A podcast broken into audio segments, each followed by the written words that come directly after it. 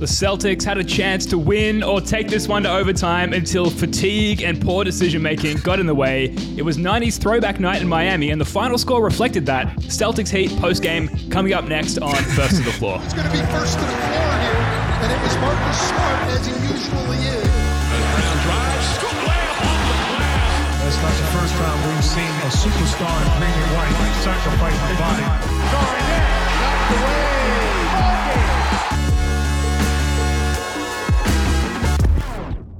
Hey, hey, welcome in to another episode of First to the Floor. Ben Vallis here. Thank you for joining us. Hope you're doing well. Also with us on this one, our guy, Wayne Spoonie. Spoons, how you doing, sir?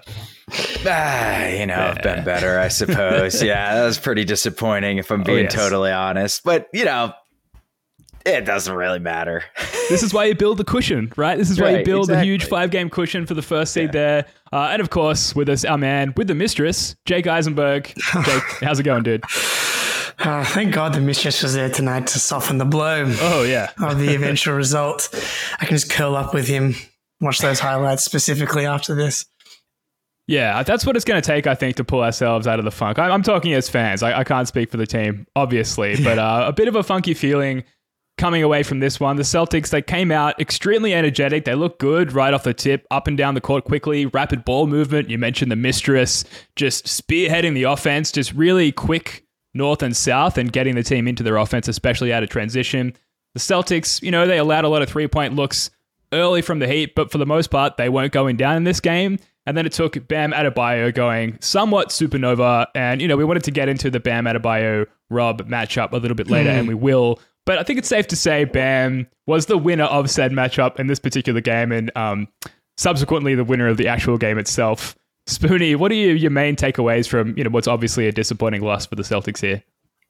I at some point you're missing so many players that you're just fundamentally not the same team anymore. So when you're missing Jaylen Brown, Marcus Smart, Brogdon, and Horford, I mean, four of your top six, realistically. Um, Justin Jackson played fourteen, fourteen minutes. Yeah. When is the last time Justin Jackson played fourteen minutes? Yeah, I'm not even sure he averaged that many minutes in the G League last year. So, uh, it's, you know, Bam made his, you know, his annoying little mid-range jumpers. Uh, like I such thought, a Bam, lame shot. Just, it's not even hard.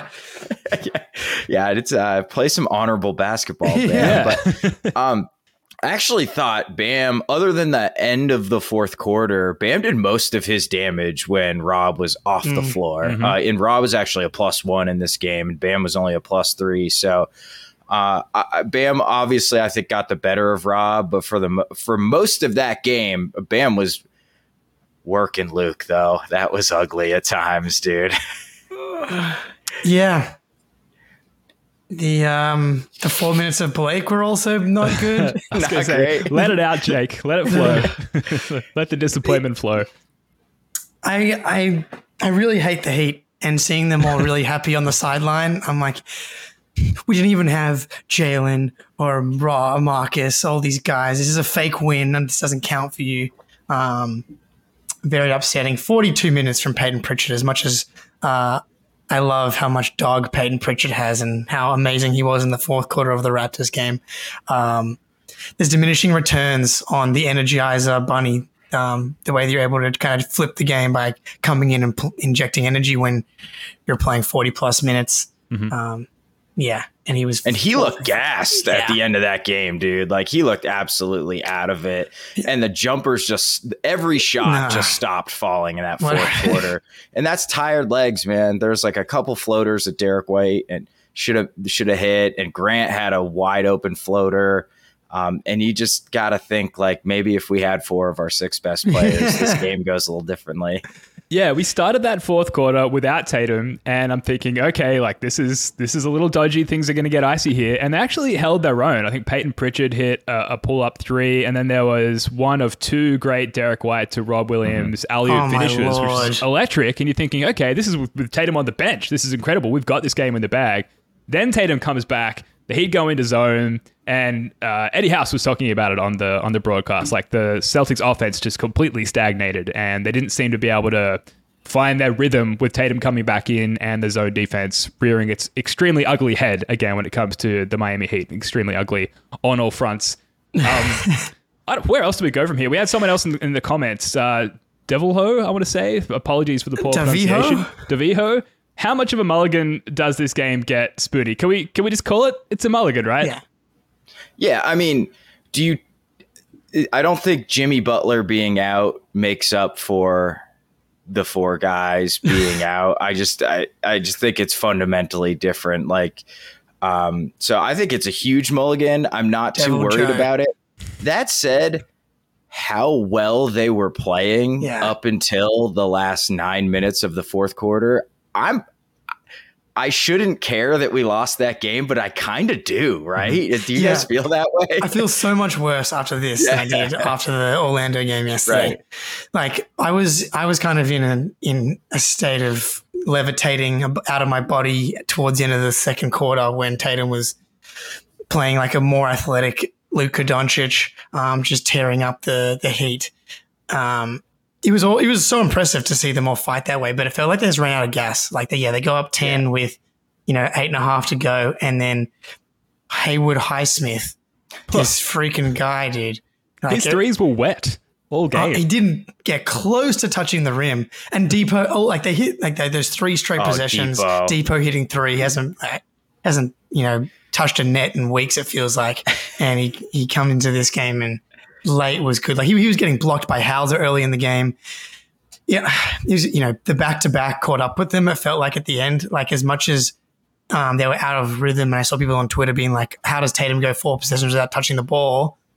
Tatum wasn't going to get the ball either, and they called the timeout, yeah. and then he went to get the ball, and then it led to some better offense, um, but it also led to two awful Tatum turnovers late in the game as well, um, which... Our mental, our mental fatigue mistakes. When you can, can like con- contrast it with how well he's like how many good decisions he was making up until that point. So, yeah, you chalk it up to a back to back, and he played another forty minutes tonight. It's just like,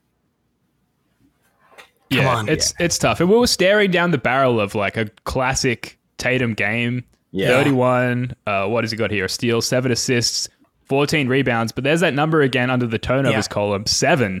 Seven turnovers. I think, like you said, Jake, a lot of that comes down to fatigue and the uh, the subsequent poor decision-making that comes with that fatigue. And we were celebrating throughout the game heliocentric Jason Tatum, which is maybe the, the most fun version of Jason Tatum and, and the one, I guess, positive viewpoint on viewing the hospital Celtics is that you get to see if, if Tatum's playing for them. This heliocentric version of Tatum, it's a lot of fun. He really operates quite well in that mode, bringing the ball up the court, and then basically assessing what's around him and, and, and making decisions based on that, very similar to Luka Doncic. But in the normal flow of the normal, healthy Celtics offense, we don't really get to see that version of Tatum a lot. What are your takeaways, Spoonie, on, on Tatum's game? Because, like I said, was looking like a good game, some poor decisions at the end of the game. What are your takeaways on, on Tatum's performance overall? Uh, real quick, I saw uh, at night he tweeted that Haywood Highsmith's made three, three, three or more threes three times this year, and two of them against the Celtics. So yeah. I don't know what it is about us, but there's just those random dudes who cannot miss. Um, I thought Tatum was excellent to dominant uh, for three and a half quarters, and then he, yeah. I think, Jake, you nailed it. He stopped coming to the ball. Yeah. And then so we were starting all of our possessions with either Derek White or Tatum dribbling the air out of the ball, hoping someone would move or set a pick or flash to the um, free throw line extended, because that is how you break up a zone. And it's like no one did, because the Heat are super physical. I think you saw it a couple times in that fourth quarter. Tatum was kind of trying to get himself into that position, and Highsmith was just leaning on him, and he just couldn't fight through it anymore. Yeah. So I, I think, w- was this also a third and four? We played the Warriors on Saturday, right? Yes. Correct. So this is third game and fourth on a back-to-back with travel. So um, not a very long drive from Miami to Orlando, but technically travel. Uh, so I just think it comes down to that. And yeah, I, I agree. Those, those tur- especially that very last turn- um, turnover. Yeah. People, I want. What are your guys' thoughts? Because I saw people were tweeting that Joe should have called the timeout. Yes. I kind of like playing it out and not letting them get defensive subs, because Hero is not in that game if you call a timeout, right? So you can kind of get, that's, I think it's a give or take. I think there's reasonable arguments arguments yeah. either way. I'm curious uh, if you get, I'm fine with it, but and I'm curious you, if you guys thought he should have. Well, this is just one of those classic cases where you're damned if you do, you're damned if you don't. Like if, right. if that had uh, gone well, then it's suddenly Joe's a genius, like, you know, right. just letting the, the offense play itself out, letting the game play itself out. But of course, you know, it didn't go the way we wanted it. And so now the criticism is, is very much pointed directly at Joe. Um, yeah. Jake, what do you think? Yeah. I always, I'm someone who leans, don't call timeout. I like getting in semi-transition. You can maybe get a cross match in transition, something like that. Um, the difference, I think, today, like I real, like as soon as they got the ball, I was like, I think they should call a timeout, just because they were having, there was so much trouble getting any good looks generated in the half court that it felt like they needed to just like get organized, get a play drawn up. Um, And yeah, sit yeah. down so for a minute I, as well. I, I thought, it would, yeah, get some rest. Like get Tatum just thirty seconds or have sixty seconds. I thought that was a mistake. Um, I don't. I don't think it was like a disastrous mistake. Like I think again, like as you said, Ben, if it go if it goes the right way, um, they get the right matchup. Someone hits a three. It's a different story. I just like that was my my snap feeling once like we got the rebound. I, I felt like they should have called the timeout. Um, so kind of kind of a miss on on that one, Joe. I did see him yelling at someone behind the bench. Um, like it was just after they fouled the second time to put, was it Highsmith on the, on the line again. Um, and that felt like frustration from Joe in the sense, like the guy behind the bench, it was, I don't know, some white guy who I, whose name I don't know, not Ben Sullivan, a beardless white man. Um, the worst kind. Yeah. Is it exactly. The guy who looks like Jesus? No, you know no, what I'm just, talking about? I actually don't Sorry. know the guy you're talking about. Okay, I'll find a picture. I'll get back to you. No, but the, yeah, he was yelling at the, the the the unnamed white man behind the bench, and he was like, "I don't know. What do you want from me?" Like, there was nothing. Like, and it felt like there was a moment of frustration from Joe in that he maybe felt like he may have made the wrong decision there, or some. Yeah, you know what I mean. When you kind of like project your your feelings onto someone else when potentially it's your own fault. That's a little body there. Language doctor from me, but um. But yeah, Devil Joe uh, called it out in, in the chat here. Um, Ime didn't call a timeout in that game one against the Nets, and we came down, and the Nets were disorganized, and we got that game winner. Um, yeah, but at, at the buzzer, I this so is a here's ultra team. I know, I know, and here's what I was gonna say is I like the idea, yeah. but when Tatum gets doubled and nobody moves and nobody gets open. Maybe then with like four seconds right before he's about to throw the pass, then you take it, right? Yeah, because yeah. that possession looked doomed Awful, yeah. from the start. So, and then they had the double come and Derek White's kind of standing there and Pritchard's not moving out of the corner. It's like, we didn't even need three either. You know, we could yeah. have taken the two to tie. So maybe that's when you call the timeout. Maybe see if you can get something quick in transition. Oh man, this looks bad. Call a timeout and then draw something up. Yeah, I think... And, and and the guys on the court, like no one moving, it felt like a combination of of tired legs and like lack of confidence. I feel like Pritchard, always Pritchard, he was you know, two for nine for three. Grant, Grant's box score, he was three for three from three. Not telling the story there. Not accurate. From, from Grant. I can't believe he's three for six from the field. So much worse than that.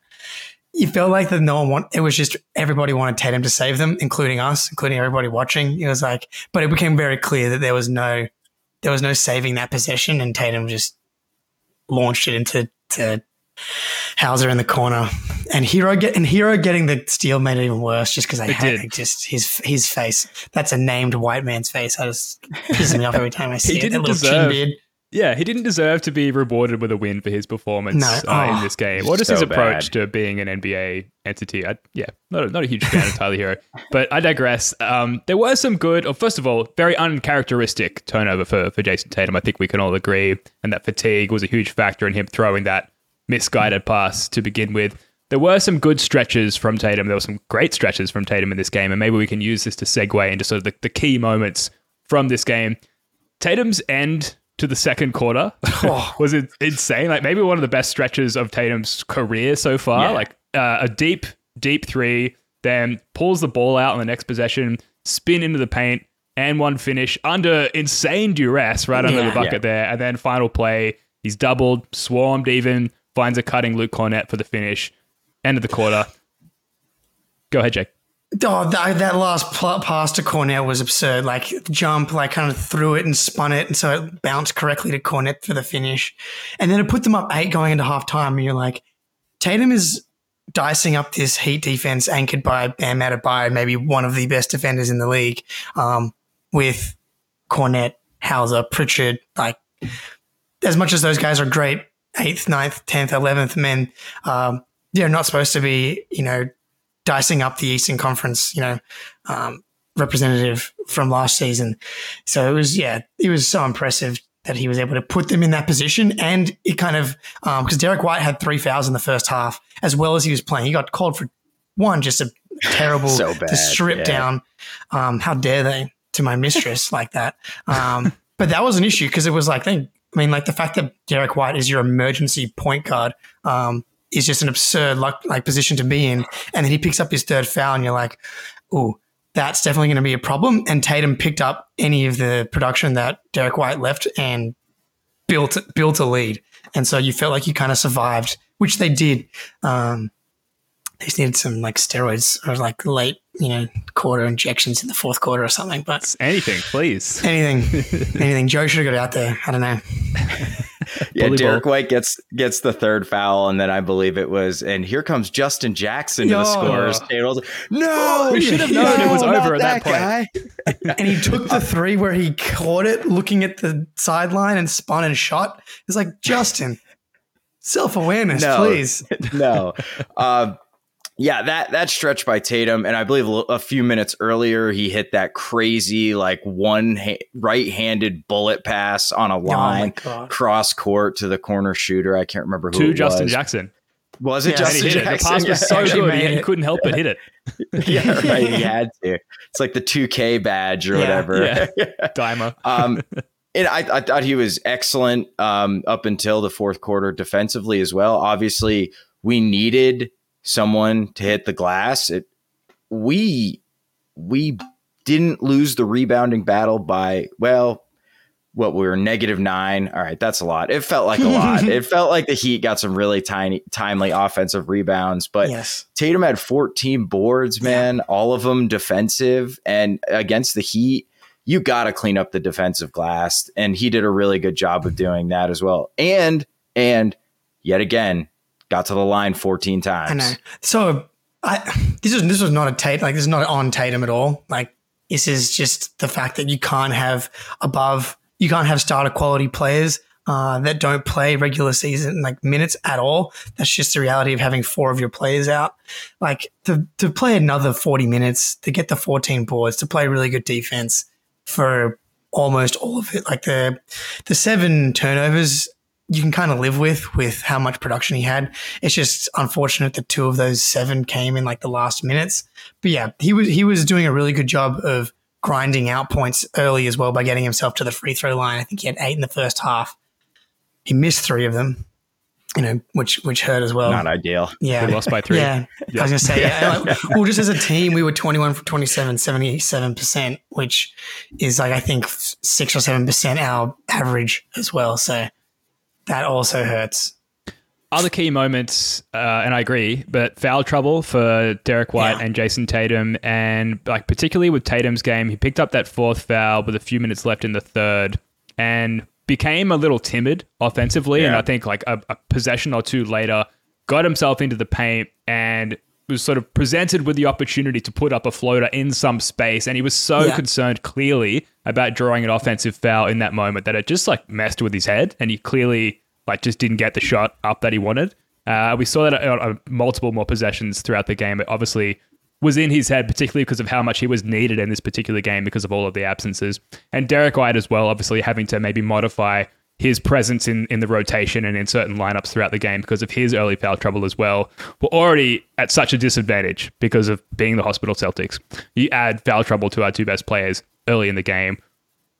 Positive takeaway, I want to say, and play, like please, like feel free to dress me down here if I'm like getting a little bit carried away. But like we were lucky to even be in it at the end. Yeah, I, early in the in the second quarter, I'm like, if we can just kind of keep it within, you know, under ten basically, and, and have a chance to steal it late, that's all you can really hope for in a situation like this. And that's what they did. Um, Jeff in the chat, I praise Tatum and then point out all of his mistakes. He's not worthy of your praise. He's very worthy of my praise. I, I have so much respect for Tatum's ability to just play every night and play forty minutes. Like, can you imagine if Tatum, like, there was no, almost no reason for Tatum to play tonight. Like, there was obviously because they got so close to getting a win, but it's like all these guys are out. They just played the back-to-back. He had a left wrist soreness thing that clearly is an issue that's going to be continuing to be an issue. He comes out and plays the entire first quarter, has like an M V P level stretch to, you know, build a lead, and he does everything in his power to like get them over the line, but it's like his body just kind of can't last. So he's fully worthy of my praise, Jeff. Um, but he wasn't perfect, and I'm sure he'll be the first one to admit it once I go back and watch the post-game comments after this. Um, I forgot what, who I was praising before this. But um, maybe Derek, Derek White. White. Maybe Derek White. I believe White. It was Derek White, of as course, usual. Oh, yeah. Goodness. Just default to that. Yeah, I mean, yeah, like, um, well, I, I actually sneakily had a, a Derek White points, rebounds, assist bet on uh, oh. the game, which was, it was set at the line was at like twenty-one and a half. And like, without the foul trouble, he probably goes for, you know, combined forty, all of those. He was, he was so good um, getting people involved. The, the defense, he had another block tonight. The fact that, yeah. He, he he's gonna make he should probably be first team all defense. It feels like um, it's gonna be like between him and Drew Holiday for kind of, I feel like, the first team. He's been the best Celtics defender consistently from the the first game all the way through. And to be out again, if he if he hadn't gotten in that foul trouble, he played thirty-three minutes tonight. Um, just to be someone that can get the offense moving, because outside of Tatum, there's no one on this team that played tonight that can like initiate offense, create an advantage off the dribble. Um, And even Derek White doesn't really create advantages by beating guys off the bounce. He's just so good at throwing these floaters off um, weird angles that are kind of mostly covered, but he gets them to go. Um, and then he's able to kind of get people leaning even more on those floaters, and he's dropping off, you know, dump offs to Luke Cornette and Robert Williams underneath. Um, just an all around, all around great game from, from Derek White. And maybe if he doesn't pick up that dumb foul, uh, the rest really... Really, we're out to get us at a couple stretches in this game. Sucked the fun out of yeah, this one. Yeah, in that third yeah. quarter. So yeah. if he's able to hang another five minutes in, maybe.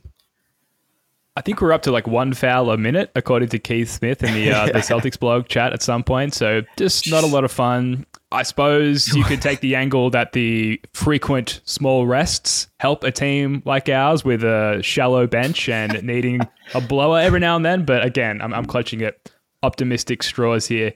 Yeah, I thought Derek White was kind of a superstar in this game, and it was a really great stage for him to exhibit his many, many talents and um, put in one more of our starters, whether it be Al Horford or Marcus Smart in this game, and I think that's the difference, and we won't talk about the fact that Jimmy Butler was was missing in this one. Um, other moments of the game, you know, there are a few, I, I suppose, to get to key moments. The Heat late third quarter three-point barrage, their three-point shooting mm-hmm. really came alive at that particular juncture in the game. Obviously, if that doesn't happen, we're not even where we ended to end the game. Jake, did that just come down to fatigue from your perspective as well? Just an inability or an unwillingness to continue to chase around screens? Eddie House was critiquing the drop coverage that the Celtics were laying out there down the final stretch of the game. Like, what, from your perspective, was the, the cause of this defensive drop-off for the C's? One play sticks out. Grant like got a fingertip to an offensive rebound and go like Oladipo misses one three, offensive rebound, hits the third, the, and then that, that kind of sparked them. It was Oladipo hit the two threes and then high, you know, that's just sometimes what happens is like one or two go down and the rest of the team starts to feel it, because up till up to that point the Celtics had just kept them in check, and you know Tyler Herro was just brick, he's a bricklayer out there tonight, and eventually the lid just kind of got lifted. I, I don't know. It it was it was just it felt like a yeah a, a fatigue thing, and it was it was almost like we we we weren't able to make shots, and so we were kind of playing scramble transition defense as well. Like if Hauser is able to make one of the shots that Tatum places on a platter for him, that probably makes it a little bit easier to play in your set defense. But you've got you've got Bam coming downhill, and people are sucking in, and he's kicking out to two K creator player Haywood Highsmith, um, who's just knocking down threes. Uh, yeah, you just put him in a tough spot. What about the, let's just get to the Rob Bam matchup, yeah? Unless, Spoonie, there's anything that you wanted to chime in with there. Uh, that one thing on the the drop coverage, I thought we should have started trapping Hero, um, just because he was creating so much. And I feel like you can turn him over if you put a lot of ball pressure on him. He's like pretty weak. Um, and he's not very big. And I, I would have liked to see us mix that up a little bit, because it felt like he kind of got the rhythm of our defense down when we were in that drop. And he was getting to his spots a little bit, and he eventually started making some shots, or he was creating for Bam. And uh, it just feels like you got to mix it up a little bit. Yeah, no, that, that's fair. Just a comment here from Dylan in the chat. If I have to watch Tatum take eight seconds to get the ball up the floor, then ten seconds of standing still, doing nothing every possession, then D White is out there. Uh, I'm going to lose it. Understandable frustration. I think we talked about it earlier. Fatigue, absolutely a factor in how the that's, offense... Yeah. fizzled out in this one. So, you know, it's easy to just kind of sit at home on, on this chair that I'm sitting in now, watching the game and, you know, cheering the guys on, expecting them to go above and beyond on every single possession. But in reality, they're human beings. They get tired. Yeah. And uh, that was certainly the situation in this particular game. Yeah, Dylan, game. You play forty minutes while the Miami Heat's trapping you all game. It's yeah. hard, probably. Well, your best buddies, Jaylen Brown and Marcus Smart, are sitting yeah. at home uh, icing icing their various injuries. Out at the club, um, out down at South Beach in the water. I, I mean, there are other notable takeaways, like Grant Williams, clutch three with forty seconds to go to tie it. I could not believe he hit that. Tatum's and one on Bam with two minutes twenty left in the game to sort of um, close the gap there and, and put us back in contention to win this game. But ultimately, none of it kind of matters based on what happened subsequently.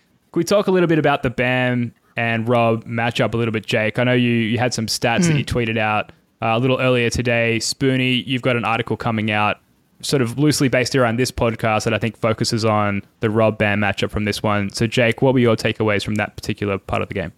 Yeah, well, the stats don't really bear it out, but um, from the Eastern Conference Finals, in the games that Rob did play, um, at least fifteen minutes, which was five of the games. Bam averaged nine, I mean, or ten, eight, and two.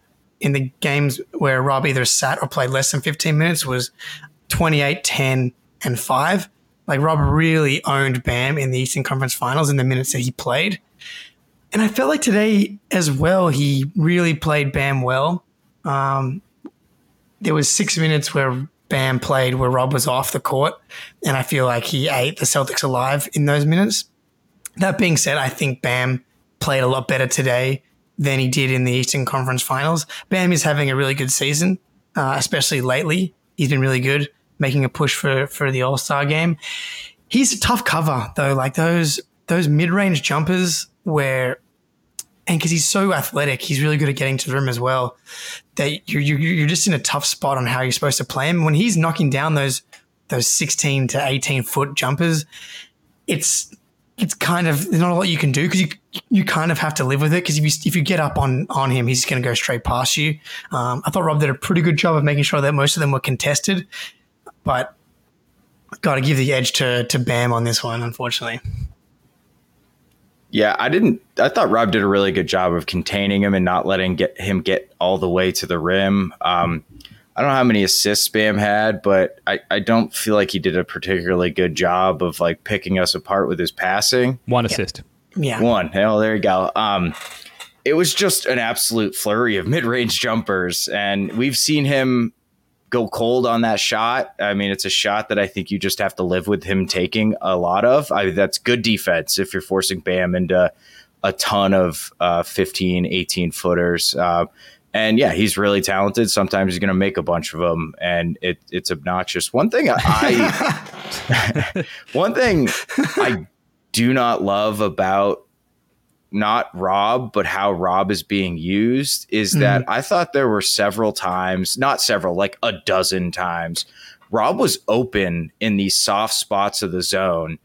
And it felt like people weren't passing to him because they're like, well, he he can't score from there. He's probably not going to score. But Rob's such a good passer that if you give him the ball in that sort of dangerous area and make the defense have to turn and guard someone near the hoop instead of just sitting in their zone, watching everybody out on the perimeter dribble around and do nothing, like it gets the defense moving. It makes them make decisions, and then you can back cut. You know, you can set back screens. You can set flare screens. You can do all sorts of stuff when a guy has the ball actually kind of near the basket against his own defense. And Rob was there all the time, and he was calling for the ball several times, and just nobody would give it to him. And Rob's so good at pass. Like, he can pick defenses apart, man, if he's given the opportunity. I'd like to see him more of, be more of a focus. The Rob utilization so far since he's come back has been really disappointing. I think yeah. I'm I'm hopeful that maybe the All-Star break, um, they can get some practice time in to work him in more and kind of and just give him the the chance and the freedom and empower him to to take some of those little the jumpers, like little hook shots, because he had, I think, maybe one, the one shot that he missed tonight, right? Because he was five for six. He got one, and he had, he he was it was an awful attempt. He didn't know if he should do shoot a jumper or a float hook. He did like a two-handed half layup thing. It was terrible. But when you're getting one attempt and you're you're just not expecting to get the ball in those spots, it probably doesn't feel like the team has confidence in you in those spots. I can guarantee you he works on those those shots from oh, like yeah. yeah the the you know the the eight the eight to you know ten foot and and in range. You got to at least give him a few reps in there. And this is like a perfect example of a time where offense is the offense is falling apart. We scored ninety-five points. Like, let's give a guy the attempt from eight feet away. It can't be worse than some of the other shots we were getting up. Yeah, there's reps in practice, and then there's attempts at game right. speed, and that's clearly what he needs. And furthermore, one of the biggest issues the Celtics have had like, playing against the zone defense is just making that entry pass, finding the guy on the nail to get to get the ball sort of to attack the, the, the teeth of the zone defense. And a guy with Rob's reach, you know, it's so much easier to find him with yeah. the ball, given his his wingspan and whatnot. Like, yeah, I absolutely love those looks for him. He was there, like you said, Spoonie, calling for the ball, and we weren't going to it for whatever reason.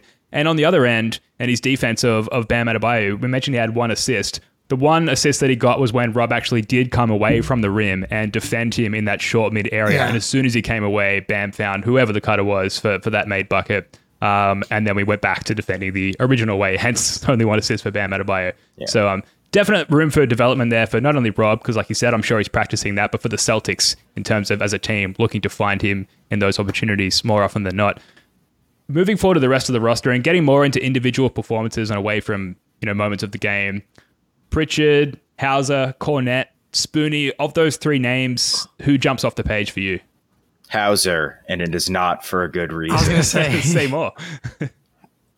I mean, is this dude on his way out of the league? What is going on? I mean, he was good against the Magic. I'll give him that. He he looked so much more lively against the Magic, and he looked like he actually had some confidence. So I was actually I was excited um, as as we're rolling some clips here of, of Silky Sammy going to the rack with the left, baby. But um, look.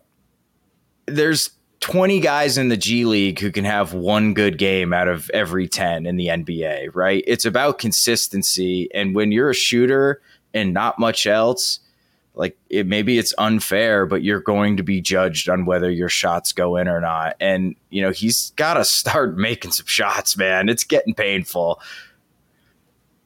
It's really sad. It's really sad because the, for the first, we were all in on the, The house money, the house boat, the house train. Um, he was shooting so like fifty-six percent. He couldn't miss. He hasn't, yeah, like he's, he must be below, he's going to be below forty percent now. And, it's, and the only reason it got stuck on forty percent is because he stopped playing. Yeah. Yeah, yeah that's true. Absolutely. Yeah. He it's, he did have two awesome blocks. He did. That's what about Grant? One. Oh, sorry. Uh, well, go just ahead, on Hauser, he's yes. at least an adequate defender. Right, which I feel like if he yeah, wasn't at fair. all, he would have been sent up to Maine, or I don't know geographically relative to Boston where, where Maine is, up or down or it's across north, to Maine. Yeah, Thank good. you. It's up. uh, much earlier, but defensively, like he, he's kind of able to soften the blow of this huge drop off in shooting, and that, you know, obviously he's not like Gary Payton out there or anything, but you know, he's holding his own when teams are attacking him, and that's been one of the the many narratives of the season so far. And I feel like he's buying himself some time uh, with that. Peyton Pritchard. I thought he was pretty pretty great in this game. Shooting-wise, the numbers don't look good. Defensively, another guy who can sort of surprisingly hold his own. And Dude, yeah. go back to the Raptors game where Siakam yes. was trying to go at Peyton Pritchard at the end of that game. And Pritchard's like, you ain't getting through me, buddy. And like completely yeah. held his own. And I just feel like he's an, he's another instance of, you know, he looks like a defensive exploit for opposing teams, but he never is. And he's amazing. And the energy that he brought in this game almost got us over the line if it weren't for the, the greater fatigue at the end of the game. So disappointed with Sam Hauser. Elated with, with Peyton Pritchard overall. Agreed. Yeah, Peyton definitely played better than Pritchard. Um, Peyton definitely played as well as Pritchard um, and better than Sam Hauser. Yeah. Exactly as well. yeah. And like to have the impact he did, shooting four for fourteen, two for nine. Um, the defense is so impressive. Like he was a big, I, I mean, I know I, Hero just missed some wide open looks. Like, but Pritchard was making him uncomfortable. There was a possession on Bam where he held yeah. his own and forced a tough shot. Um, the Siakam stuff was so, was awesome. Like the fourth quarter from Pritchard uh, was so impressive, uh, picking guys up full court. He was Siakam's like, I need a screen. Give me Horford. This Pritchard guy's too much for me.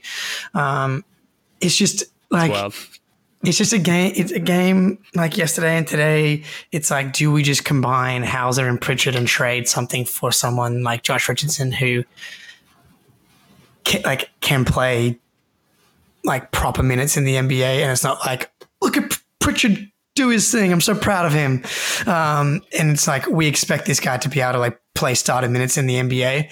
Um, or is it just like there's four? Like we had four guys out, and you're expecting too much from your eleventh man. That's it's probably a little bit of column A, a little bit of column B, but you needed more from from either one of those guys, and we can get to the other guy as well if we want soon. Well, this is tough because it's one of those games where the it's like the depth is on display, right? We've got multiple guys out, and we're getting really good, solid performances from guys who are otherwise riding the pine for huge stretches of the season. And then on the other hand, you know, we're missing four guys, and how can we possibly expect to win with all those guys out? So it's almost like both things can be true at once, I suppose. Who's the other guy that you want to get to? Grant. yeah, we That's what, we're just going to skip over that. Grant. Okay. All right, let, let's hear You're it. Let's hear it. it. It was yeah, just... I don't know where his head is at right now, yeah. but it is not in the place where it needs to be for him to make good decisions. Um, he just... He was three for three from three, but there was four or five yeah. that I thought he should have just let fly. And then he pump faked, tried to go by somebody, and generally something terrible happened after that. Sometimes nothing happened, which is the best thing that happened when he was pumping and going tonight. Um, and, and last night too, I, I thought he also was like, he'd make a great play and then he'd step out of bounds or do something dumb. And he's gotten the step out of bounds bug um, recently. He's carrying that torch for the Celtics where you step out of bounds on the, in the corner, um, which is just like one of the most frustrating things as a fan to just like, dude, you, you are on a basketball court, like seventy percent of your life. Yeah. Like you got to know where out of bounds is. Um, it, it just seems like he found the right balance of like the shoot drive. And then now he had some success and he's like, oh, I could just drive yeah. a little bit more. Huh? Yeah. Ooh, what if I was like a playmaker?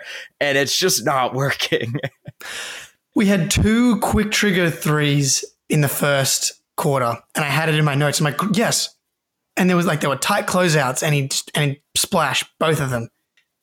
And then for the rest of the game, we didn't see it. The only one yeah. that we saw was because he kind of had to shoot the one in the fourth quarter because we needed the three. I don't know. Like someone's got to talk to him. Be like, you shoot the ball. Like in, until you start getting blocked on your shots. Like what, we've never. When when have we seen? Like we don't see that. Like that's. I'd much prefer to start seeing that start to pop up than what we're kind of seeing right now. And then he can kind of get back to driving closeouts again. The balance, the mix is off. The Grantics. Everywhere. So many Grantics. So many Grantics, dude. Gee willikers.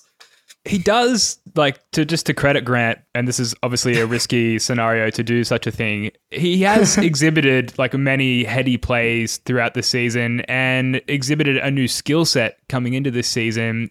Does he always put it together, you know, game to game? No, absolutely not.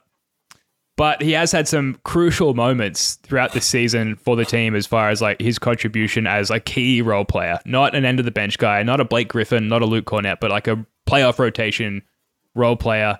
The inconsistency comes with his hit the mental mistakes that he clearly makes and sort of unsure of how to apply this new skill set. So I almost view this as a, a transitional season sure. for him where he needs to mature in his new knowledge of what his body is capable of and how he can apply that to the game. The unfortunate side of that is we're trying to win a championship. And, you know, going into the playoffs, ideally, at least into the All-Star break, first seed, you know, who knows what's going to happen down the line with Al Horford going to be thirty-seven. You know, that, that window is closing potentially. So we need him to be good Grant now. Um, so I guess the way I look at it is like, make your mistakes now, make it on the second night of a back-to-back while you're playing for the hospital Celtics with most of your roster sidelined. But come right when it comes to the playoffs, and I hope that he manages to figure it out by then, because this was a this was a rough one for Grant. Absolutely. Yeah, I, I, go go. I was just gonna say, I think that's what's so frustrating is like the they're so avoidable, most of his mistakes, and he's clearly a smart and heady player. He'll do like make a super smart play or read the play perfectly and have a perfect defensive rotation or make the right pass or set a good screen. And then he just does something so boneheaded that it it doesn't make any sense. And then he screams at the ref, and it's like, dude, you got to stop doing yeah, that. That's not your role, man. Stop.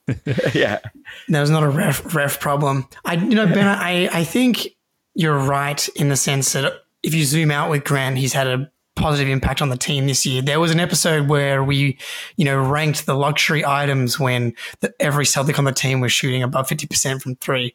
And we had Derek White ranked second behind Grant at number one because of what he brings to the team that they don't have otherwise. When you look at like um, matching up with Giannis and, and, you know, going small and when playing him at the four and the five, like giving them a a level of versatility they don't have without him. And I think that's still all true. And I think that the fact that he's playing thirty-six minutes tonight, he was, he played, I think, twenty-four last night, which was low, but then he played a lot against the Raptors. Um, and so I, I also feel like probably the messaging to Pritchard, to Grant, to these Hauser going into the game is like, you have to be aggressive. You have to try and do stuff. We are missing guys. Um, and, and I think that maybe, you know, he overextended in, in that regard. And he probably he wasn't able to kind of grab the rope once once the turnover started getting in his own head. And he has like that little persecution complex. He feels like the refs are out to get him, um, which they're definitely not. Yeah. No. yeah. He'll uh, he'll get it under wraps, I think. Yeah. I hope. Who knows, really? Not me. Well, um, well, well, it's like the Celtics in general. Like they do this, this, this the things, and then when it's like really important, they, they typically just play really well and win. Um, it's just usually what they do. For sure. forty-four minutes on a loss at the end of a back-to-back with half Classic of our team out. Um, guys, we might have a problem. We keep doing this, going super I long know. on meaningless games. We do need to move on. Uh, we're going to start with, and we've got very few segments remaining, so don't worry. We're going to wrap up very soon. This is uh, on Celtics blog by Adam Taylor. Rumor, Celtics interested in Willie Hernangomez. Spoonie, is this the better of the Hernangomez or? oh, yeah. First of all, the better of the Hernangomez is a very, very low bar, but it is definitely the better of the Hernangomez. He, he's, you know, Wancho's like a big wing, kind of like the Grant's position. Willie is a true center. He's got real size. I don't think he's particularly good defensively, but I do think he can like chip in a little bit and finish around the rim and rebound. So I think we talked about Willie over the summer mm-hmm. um, as, as potentially a target, and he should be really cheap. I think he's basically on a minimum contract or just about. Um, so that would be very easy to match. I love that as a target, and there's no room for him in New Orleans. I, I don't see how he really cracks the rotation there. So makes a ton of sense to me. He's cheap. He's better, probably better than Luke Cornette. Um, and so, yeah, go pull the trigger now on that one. Yeah, love it. Love it so much more than the Yucca Purtle stuff, which Same. involves like actual salaries and actual assets, allegedly, in order to to get someone like that. Yeah, perfect. Um, fun name to say. Memories for sure. of his brother. You know, his brother might forgive us for apparently anything that we did to him. Um, yeah. And we can keep the innuendos going if we trade P P for Willie. It's perfect. There you go. Big Willie style every night. Big, I love yeah. it.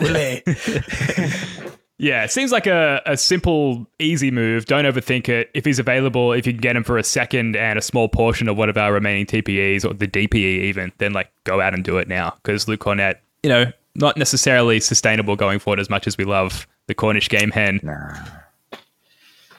Something you want to say, Jake? I was going to say, I think this is really like the big Willie's not exactly going to you know change change our lives either. Like we're going to. Oh yeah, no, definitely yeah, not. Like he's better than the Cornish game hen, but. Marginally, like he's a, like he's like an emu. He's a more he's a far more you know elite bird, um, but you know not by much. Yeah, but that's what these like championship core teams what they look to do around the the trade deadline. It's like they're tweaking around the edges, right? Like you're not you're not trading like Marcus Smart or Derek White. No. You're you're trading like the little guys, little tiny upticks in certain areas that yeah. are the difference in a game seven of a final series or something like that. Not that hopefully we wouldn't see Hernangomez in any game, let alone game seven of, of any series, let alone the finals. Sorry, I digress. Um, Eddie House and Sean Grande have been on the call the last two games. First of all, do either of you know why? Like logistically, you know, obviously Mike Gorman doesn't travel with the team. Unsure what's going on with Scal. And then secondly, Jake, we'll start with you. What's your take on, on this combination on the on the T V broadcast? I I, have, I wonder if they're trying stuff out. I would I'm like I wonder if they're actually you know aware of what people are saying about the broadcasts and because like. And, and things like that. I feel like they, they're quite aware, like N B C Sports is a T V network. Um, I, you know, I will kind of switch off um, to the other broad. I've switched off the, the Perk and Scout broadcast um, and things like that. Um, so I wonder if they're trying out someone else other than Scal. Uh, I don't mind Scal. I think he's pretty solid, but has his flaws. Um, I wonder if they're bringing in someone else to test it. It, it also just may be like Scal's sick. And he's just missing a couple of games. Um, I I didn't watch tonight's Celtics podcast. I like to watch the national ones to just get a feel for how they're talking about the Celtics. Um, but I really liked Eddie in the Magic game. I feel like he's got a very like smooth confidence about him. Um, he's good for a few outlandish comments here and there. Um, yeah, I like his I like his cadence. He's I really had a fun time with him yesterday. How how was he today? He was fine. I don't know if you've got any extra thoughts. I, it's Spoonie, he was but fine. I, yeah, I mean, he's not amazing. Like, that's just my opinion. I'm nothing against the guy, but it's not like... I, I feel like with, with Scal, he'll drop a little knowledge of... Uh, uh, a nugget of knowledge, rather, at least once a game where I'm like, hmm, okay, like, that's interesting. I wasn't looking at it that way. I haven't had that from Eddie yet, but Eddie House definitely flows better with Sean Grande. Mm. I think in chemistry between those two, you're listening to two voices essentially the whole game. Chemistry is hugely important, possibly more important than like actual X's and O insights on the game. So I'm on the fence, to be honest. I wish I could offer a legitimate opinion, but at this point, sample size with Eddie House is too small for me to really make a call. Spoonie, I don't know if you want to be the decider on this one.